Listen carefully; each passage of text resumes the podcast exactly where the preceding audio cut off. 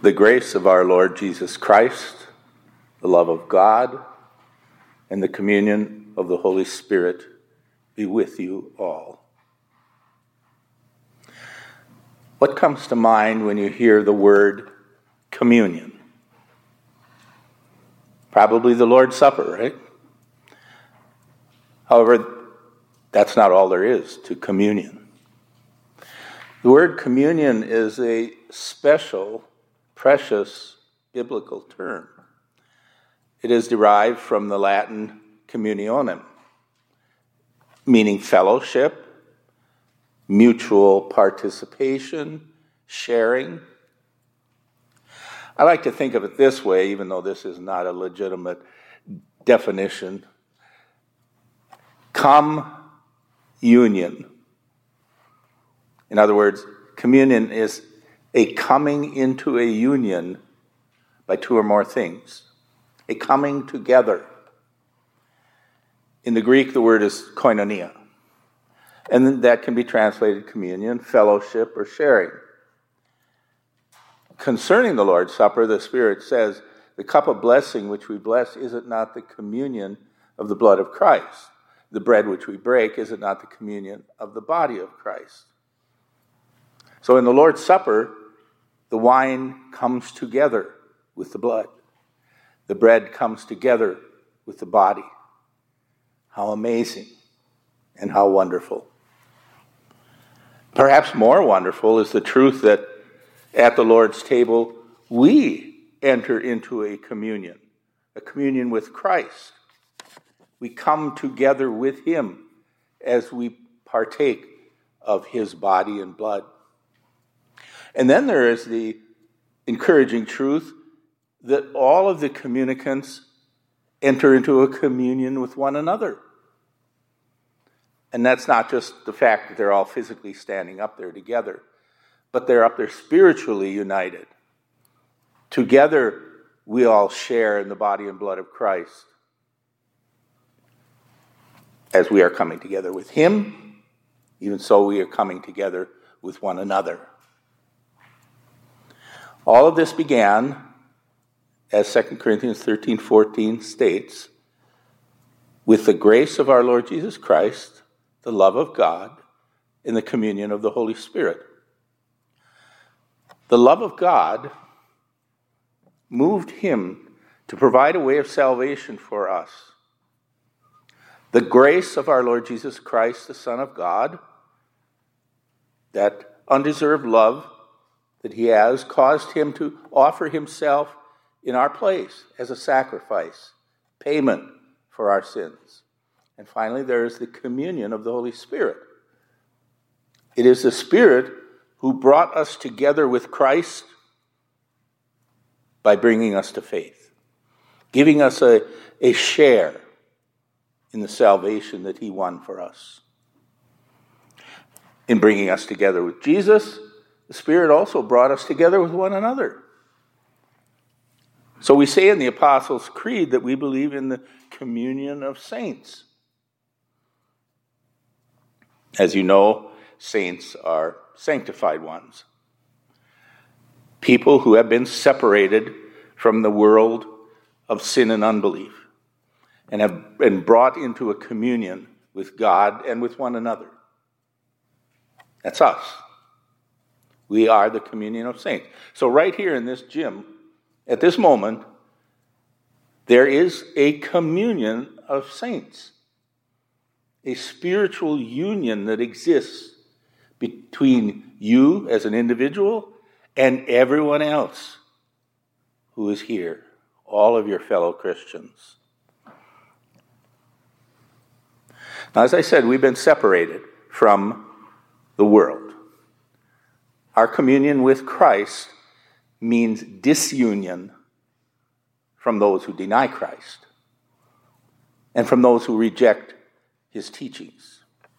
We can't be united with Christ and with those who are opposed to Christ. So God says, Do not be unequally yoked together with unbelievers. For what fellowship has righteousness with lawlessness? And what communion has light with darkness? So ours is a way of righteousness, theirs is a way of unrighteousness, lawlessness. And the two have nothing in common. We walk in the light of the gospel, they walk in the darkness of sin. There is no communion between these two.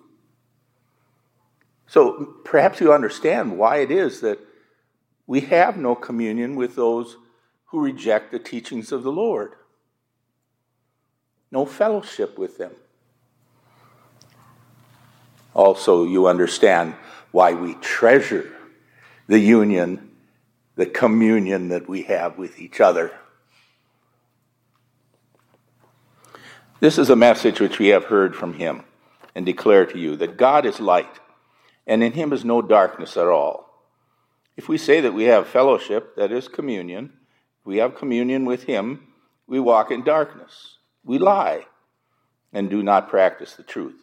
But if we walk in the light as he is in the light, we have communion with one another. And the blood of Jesus Christ, his Son, cleanses us from all sins.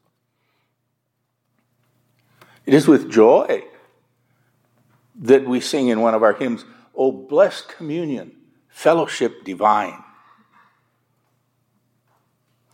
And much more glorious is the truth that this communion does not end here. So when somebody departs through death, the communion is not broken, it is eternal. We speak of the church militant and of the church triumphant, the one fighting here on earth, the other enjoying the peace of heaven. Nevertheless, we are both in communion with each other, and Jesus is the link, for he is in communion with them and with us. Yes, there's still a physical separation that takes place However, the day will come when we who are joined together spiritually with them will be joined physically. And truly, this communion that we all enjoy, we will enjoy even more when once again we come together in heaven. So now we rejoice in the communion that we share with Jesus our Savior. And the grace of our Lord Jesus Christ, and the love of God, and the communion of the Holy Spirit be with you all. Amen. We turn to hymn 463. 463, we're going to be singing verse 3, 4, and 6.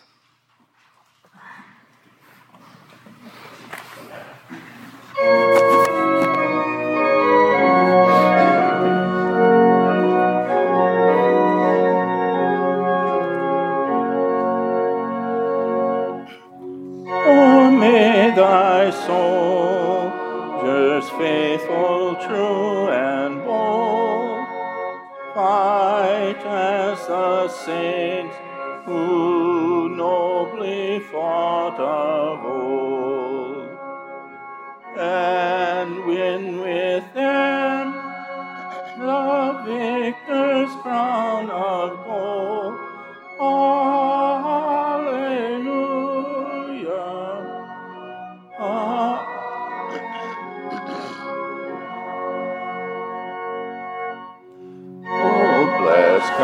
communion, fellowship divine, we feebly struggle,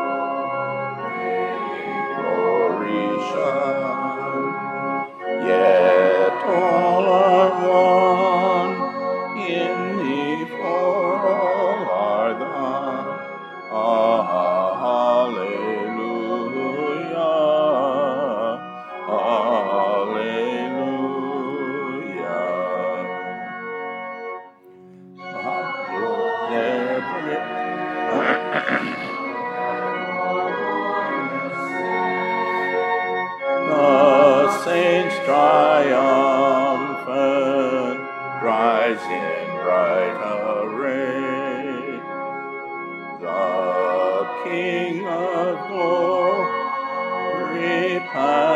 is on his way.